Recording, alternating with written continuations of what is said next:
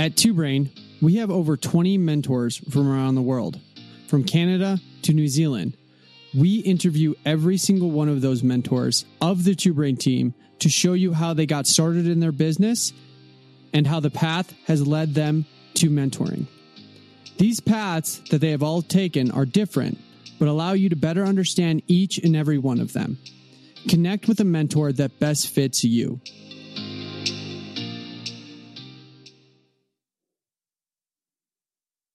On this episode, we talk to Oscar. He is a not only a gym owner, but uh, he has a unique ability. Uh, and what that is is he comes from a different country. He comes from Sweden. Him and his partner Carl, uh, who is also a mentor, work with gym owners that are unique in their own country, especially in the Europe community. We jump into what it was like growing up in Sweden, uh, going through his MBA in finance and we get into him going across continents to adopt his daughter, where he was supposed to spend three months that actually turned out to be 11 months in country. How he quit his job to open up a gym and why he became a mentor. Enjoy. All right, I'm on another edition of our Two Brain Mentor series with Oscar. How are you, sir? I'm really good. How are you? I'm doing well.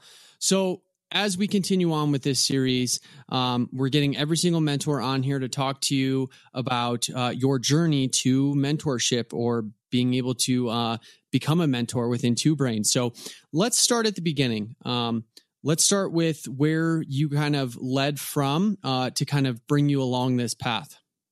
All right. So, I grew up in in Sweden. Uh, throughout my youth, I was being active playing sports ice hockey was my main sport, and I played it at a decent level until I was about 20. Uh, then I decided that I'm probably not going to make it to the NHL. That was my goal. So I shift gear and uh, I went to university, got an MBA in finance instead, and kept doing that for quite some time. And then I, in 29, I played a um, kind of a beer league pickup soccer game, and I tore my ACL.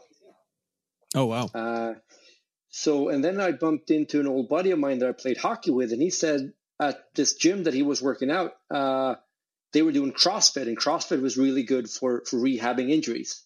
So I thought that they were doing they had a program at this specific gym called called CrossFit, and uh, he said that it's just like what we've been doing in off season because we had a few Russian coaches when I grew up, so we were doing a lot of weightlifting and gymnastics and and cardio with that in in combination. Uh, so he said it's basically what we were uh, we were basically doing CrossFit. Uh, so I said that that sounds cool.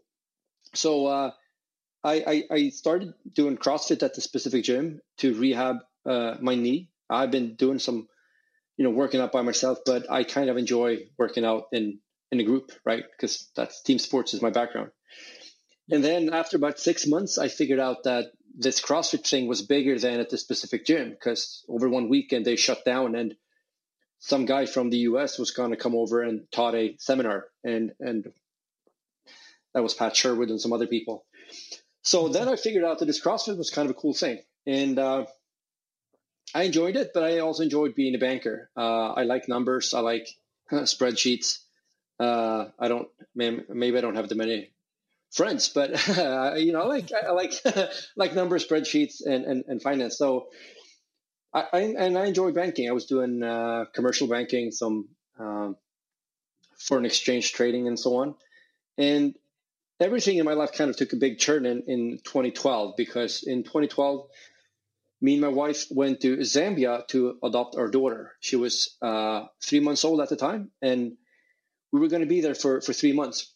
And they said they're probably going to, you know, you're not going to have that much access to internet or, or TV. So bring books. And I'm like, cool, I'll, I'll just uh, download everything from this CrossFit Journal thing because that sounds, you know, being by myself and, and, know, no TV, no internet. So I'll download everything from the journal and just watch and read that for three months, and then we'll be home.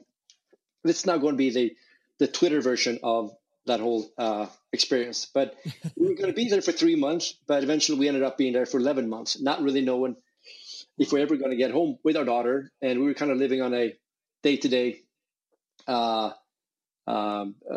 know, day to day situation. And, and I was running around in the uh, Zambian um, uh, capital trying to figure out who to talk to to finally get us home. And for the first extra weeks, it was kind of nice to be in Zambia. You know, it's cool with Africa and, and, and you know, lions and, and elephants not really far away from where we were living. But it became kind of uh, stressful to to uh, walk around and try and figure out who to talk to to finally get home, if possible. So, in order to find strength, I watched the CrossFit Journal uh, movie, uh, the videos, and read all the articles. You know, from like 8 p.m. till midnight every night. And then I woke up in the morning and started walking the streets of, of Lusaka, Zambia, to trying to figure out who to talk to. And that gave me motivation uh, to to uh, uh, break the monotony of just sitting around and waiting for people. But it also sparked my interest in in, in fitness. And being in Zambia to see the, the poverty and seeing, you know, I think about more than 20% of the population in the country are HIV positive, very friendly country, but very poor. And I felt that I need to do something else with my life. I can't just go back to being a banker and, uh, you know, count money uh, 24 7. So I decided I need to improve the world. And, and I'm not a scientist. I'm not going to figure out a, a vaccine for something. I'm not a, you know, a, a writer like, uh, you know, Dostoevsky or someone that's going to, you know, create a, a, a movement and I'm certainly no Gandhi, but I think that I have a decent understanding for for sports, and and uh, so I said, well, that could maybe be my path to at least help a few people in in life. So fast forward everything else. So when I got home, I uh, decided to uh, quit banking and uh, open a gym. I took my level one and I um, uh, opened a gym. I actually bumped into an old friend I haven't met for ten years Carl, he's also now a mentor. Uh, and he had had a kind of a similar journey like me, you know, office guy, and then decided that that was not the, the path he wanted to go. So we decided to open up a gym here in Stockholm, Sweden, and uh, really focus on health and and uh, uh quality of life for for uh, normal people. Very nice. So uh, throughout this process, um, now that you've oh, you guys both decided to quit your day jobs and open a gym um, what was that process like? I mean uh, for context with with people that are in the us it's $3000 for their affiliate fee now. They have their level one which is another thousand. They get their insurance. They buy some equipment um, and they kind of hit the ground running. Um, being in a different country is is it similar? Is it different? What what's kind of that process? Like it, it's kind of similar. I think Stockholm is, is, you know, the cost of living is, you know, like any bigger city in the US, I guess. So there's no big difference there. I think uh, one difference that the Carl and I had that's that when we opened in 20, 2014, uh, both of us have business backgrounds. So we, we didn't come from a, a, we need a place to train, then make it a job. We kind of came from a different, you know, angle. Like we, we were, pretty dialed in on finance that we needed we because we were leaving good paying jobs. So we needed we got families, we understood how much money we need to break in from the the beginning. So under the circumstances we opened, we're not that different from most gym owners, but we had a slightly different uh, approach going into it. Like we knew that the space we opened up in could not cost that much. You know, it was a 2,200 square feet of maybe 1,400 square feet of workout area. It's a uh, nine foot ceiling. Uh, we fig- we found out two days after opening that the Red Cross Center for tortured refugees are two stores above us, uh, which oh, is wow. not good for dropping barbells. Uh, no, yeah, just outside we are. Uh, you know, uh, it's it's you know there's the homeless shelter not far away from us, and and so it's in a pretty you know, we had uh, we had some some challenges. Not the most uh, uh, attractive area in, in Stockholm, yet we needed that because otherwise we couldn't afford to pay the rent that for other places that we wanted. Gotcha. Okay. Uh, so what what what was the process uh, to kind of navigate through to uh, to get you to the point where you guys are today? Well, it's it's it's like most people, it's been a long journey. Uh, we started in that uh, that room, so to say. We kind of grew. You know, we didn't really. We well, we came from it from actually a corporate health perspective first. We we wanted to run a like a a CrossFit for individuals more for fun, and then we are going to focus more on on corporate health because we had you know come from pretty big companies, both of us, and we knew that corporate health were were uh, at best mediocre. Uh, so that was, you know, the angle we came from. And we were doing fairly good in the beginning, uh, but then we found out it's harder to break into a corporate market than just attracting people. Because in 20, 2014 in Sweden, it was kind of like, you know, 10, 11, 12 in the US, where, where if you just had a CrossFit sign on the door, you became fairly successful in terms of attracting people. Yeah. So after two years in in or actually in three years, we had you know 200 members. We were maxed out. We couldn't fit more people in. Uh, we got a 93% raise from a landlord, which was kind of steep. Wow. Yeah. Uh, and inside the entire, you know, and where we are housed uh, at the bottom of this, you know, office space, there is a small basketball court, not full size, maybe 1500 square feet or something, maybe 1400.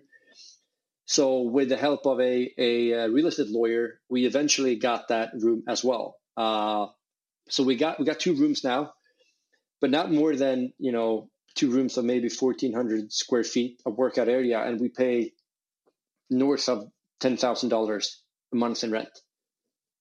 Wow. Okay. So it's it's definitely not cheap not cheap at all. Uh, but we are center Stockholm. We're dead center Stockholm, and uh, here in in uh, bigger cities in Europe. Oh, I can only speak for Sweden. The majority of people are are dependent on public transportation. People have cars, but they use public transportation to get to and from work. So therefore, you need to be where people either work or live, and we are trying to be both. And that's the reason why we have to. Uh, we have a fairly high uh, rent. Gotcha. So you have to. It's it's not like people. You have a ton of members that just drive to you guys. Um, it's it's more of you have to be closer to to what their what their occupation is, um, so that it's it's easy for them to come in, get a workout, and then go home, or come in, get a workout, and then go to work. Yes, exactly. So uh, the majority of our members either live around our box within you know 10, 15 minutes of walk, either work 10 15 walk minute walk or we are in between. You know we have a pretty you know the commuter station for for trains not too far from us and and a big you know uh, subway station is very close to us. So people are either going to and from work. And then obviously we have some people that have moved or left you know changed job. They still like us but we don't attract people. We don't look to get people from from uh, you know if they're not either living working or passing by our gym. Gotcha. Okay. Okay. Um, so now that you guys open your facility, you guys are where you are now. Um, I know there was a there was a little bit of um, some changing uh, within your structure here at uh, about midway through last year, and then uh, finishing up all the way through the the end of the year. Uh, can we talk a little bit about that? Yeah, of course. So we we uh, you know for the first two years, Carl and I were coaching most of the classes. We enjoyed it, but at some point we figured out that you know this is not sustainable. This is not sustainable in terms of, of the commitment we have to our families. This is not sustainable to the commitment to our members that we coach every class because we're going to burn out. We're not going to be around forever if that's happened. So we then this was probably a year and a half before we maybe a year before we started talking to Chris actively. So we figured out we need more coaches, and we would like to make help them, you know, become uh, full time coaches. So over uh, about a year and a half, we attracted a few coaches. Then at some point, we had three full time coaches, and they were they were good. They were young, but they were really good, and they were about coaching about eighty five percent of our our classes uh, in personal training and and group. And because of different reasons. Uh, you know, no big conflict, but but in a very short time span, they all quit.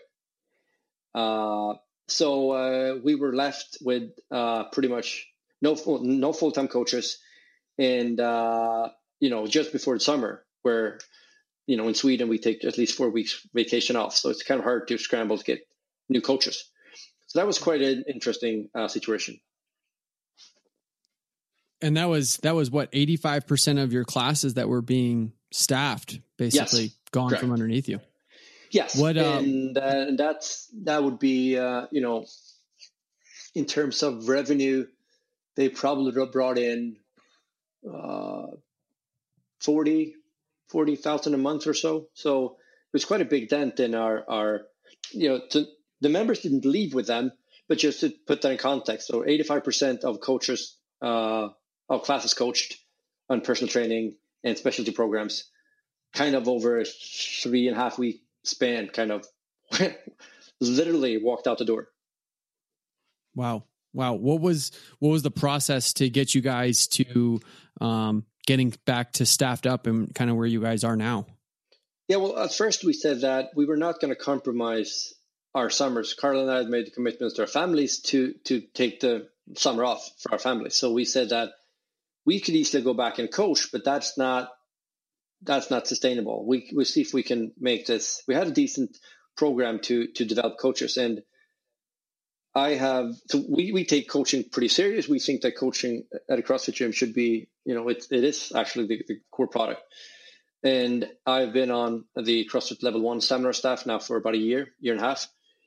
So um, we take coaching seriously. We have a very uh, we we develop our coaches continuously, and then we decided that we had to essentially take anyone that has been a member and turn them from a, a couch to a CrossFit coach in a month. That was our, our plan. And we had the constraint of we could not expect anyone to spend more an hour of work and you know you know being trained because they had other jobs. So what uh what was the outcome of of that process? Well, now uh so we we found three new full time coaches. Or they weren't full time coaches then. We we we we took three people, so we three members essentially, and and turned them into full time coaches uh, within a uh, month and a half. Wow, that's that's quick. That's very quick. Yes, and and I, I'd like to think that our members did not really experience that big of a um, quality uh, shift. You know, had the personality of the, the three other coaches that have been there forever. A lot of people started with one of the three coaches that left, which is obviously unfortunate. And, you know, you kind of pull away their, their safety blanket in a sense. But our, our session plans are very well written. So if you can read and have a decent understanding of how we run our classes, you're like 80% clear. And then we gave them pretty specific uh, instructions on, on how to coach class. So we had a pretty uh, uh, detailed SOP for actually coaching. So right after they got the level one, one of them actually had level one before. Yeah.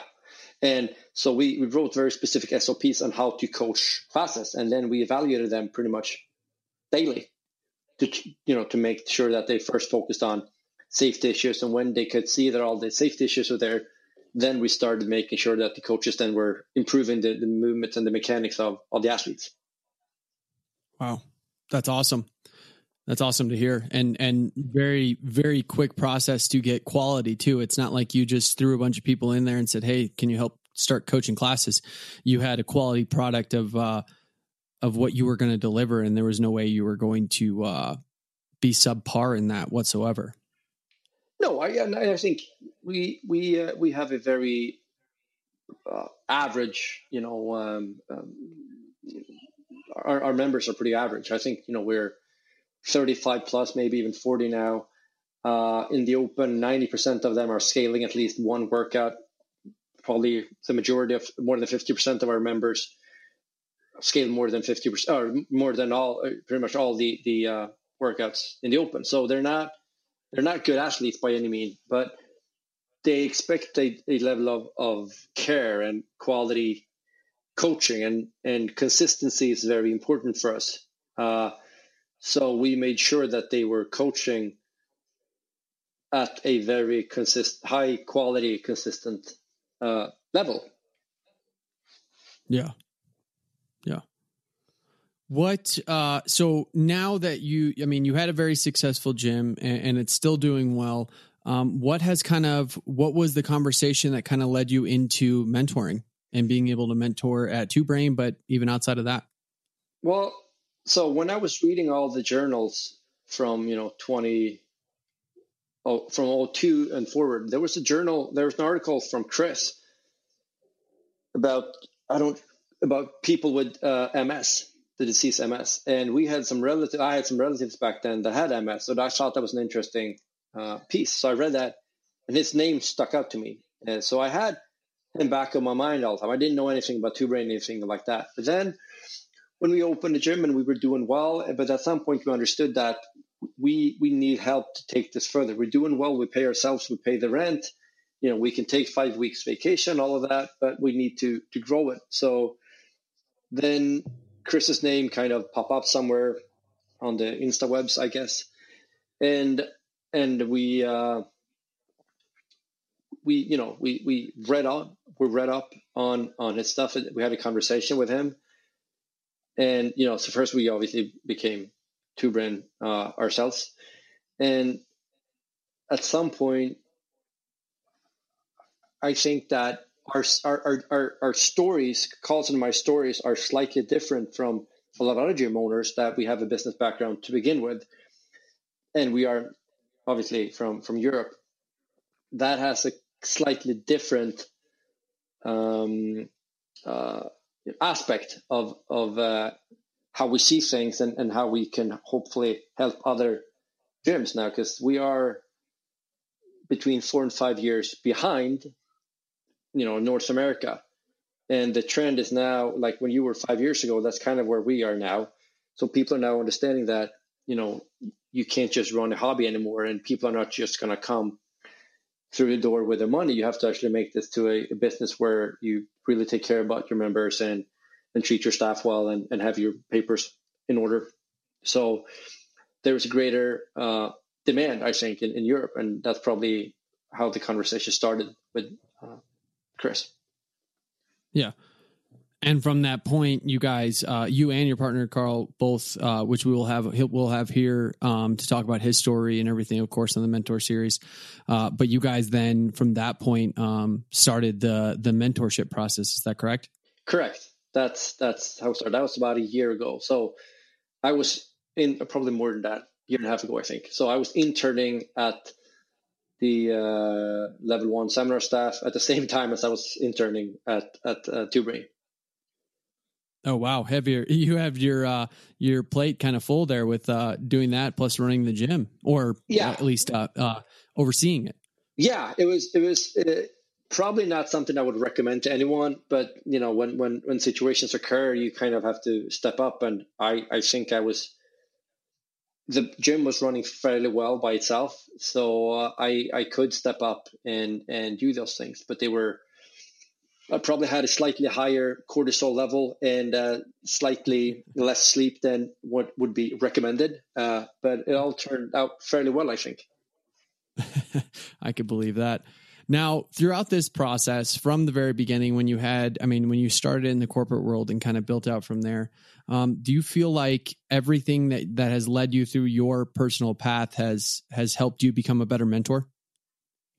I think so. I I I do think I have two strengths. Uh, one is I, I, have a decent understanding of, of finance numbers.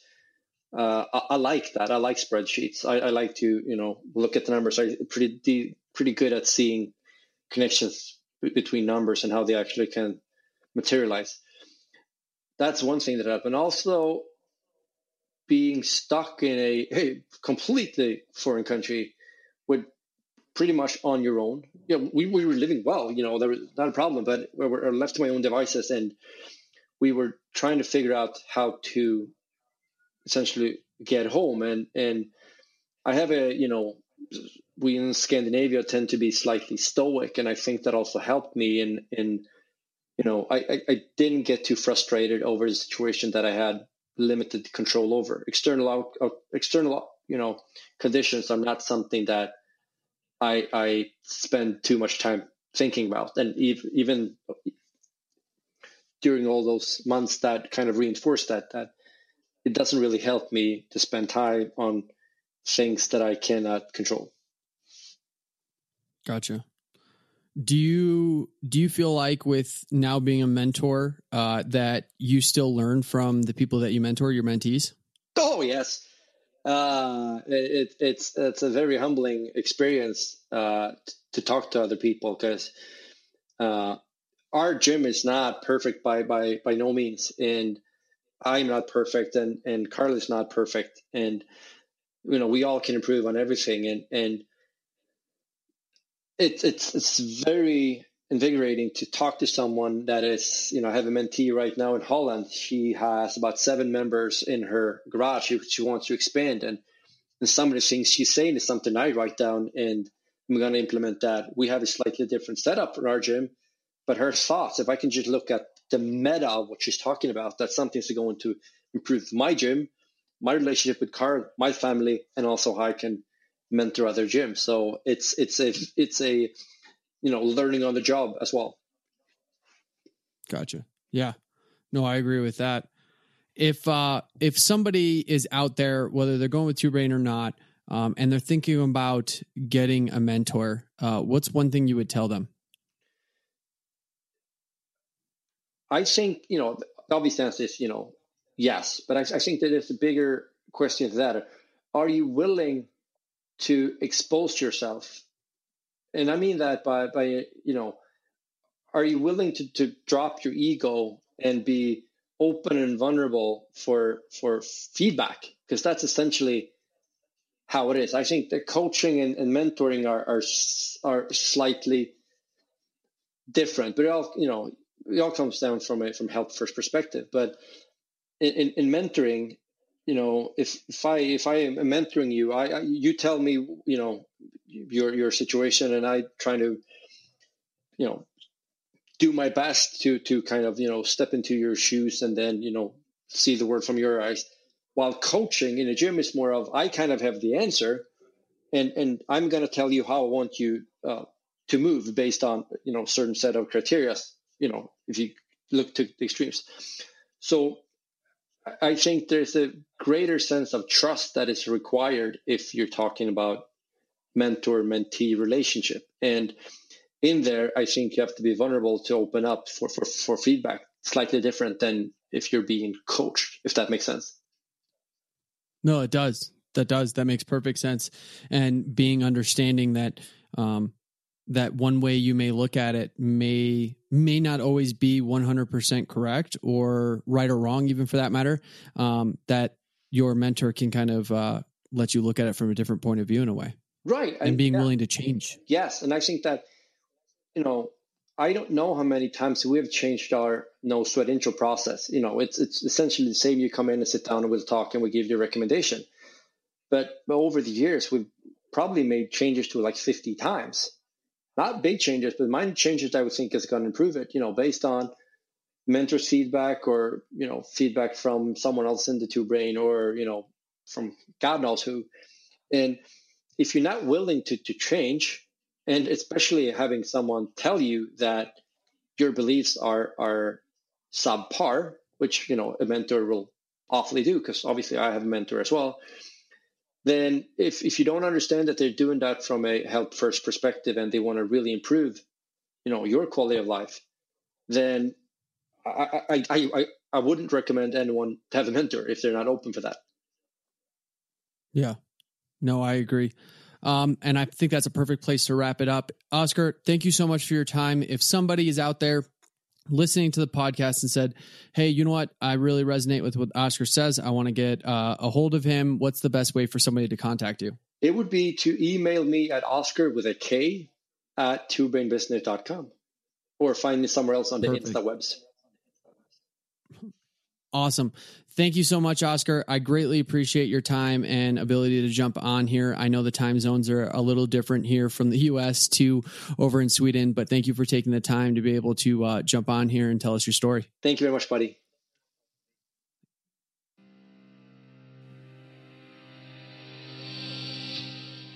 As always, thank you so much for listening to this podcast. We greatly appreciate you and everyone that has subscribed to us. If you haven't done that, please make sure you do. Drop a like to the episode, share with a friend, and if you haven't already, please write us a review and rate us on how, what you think.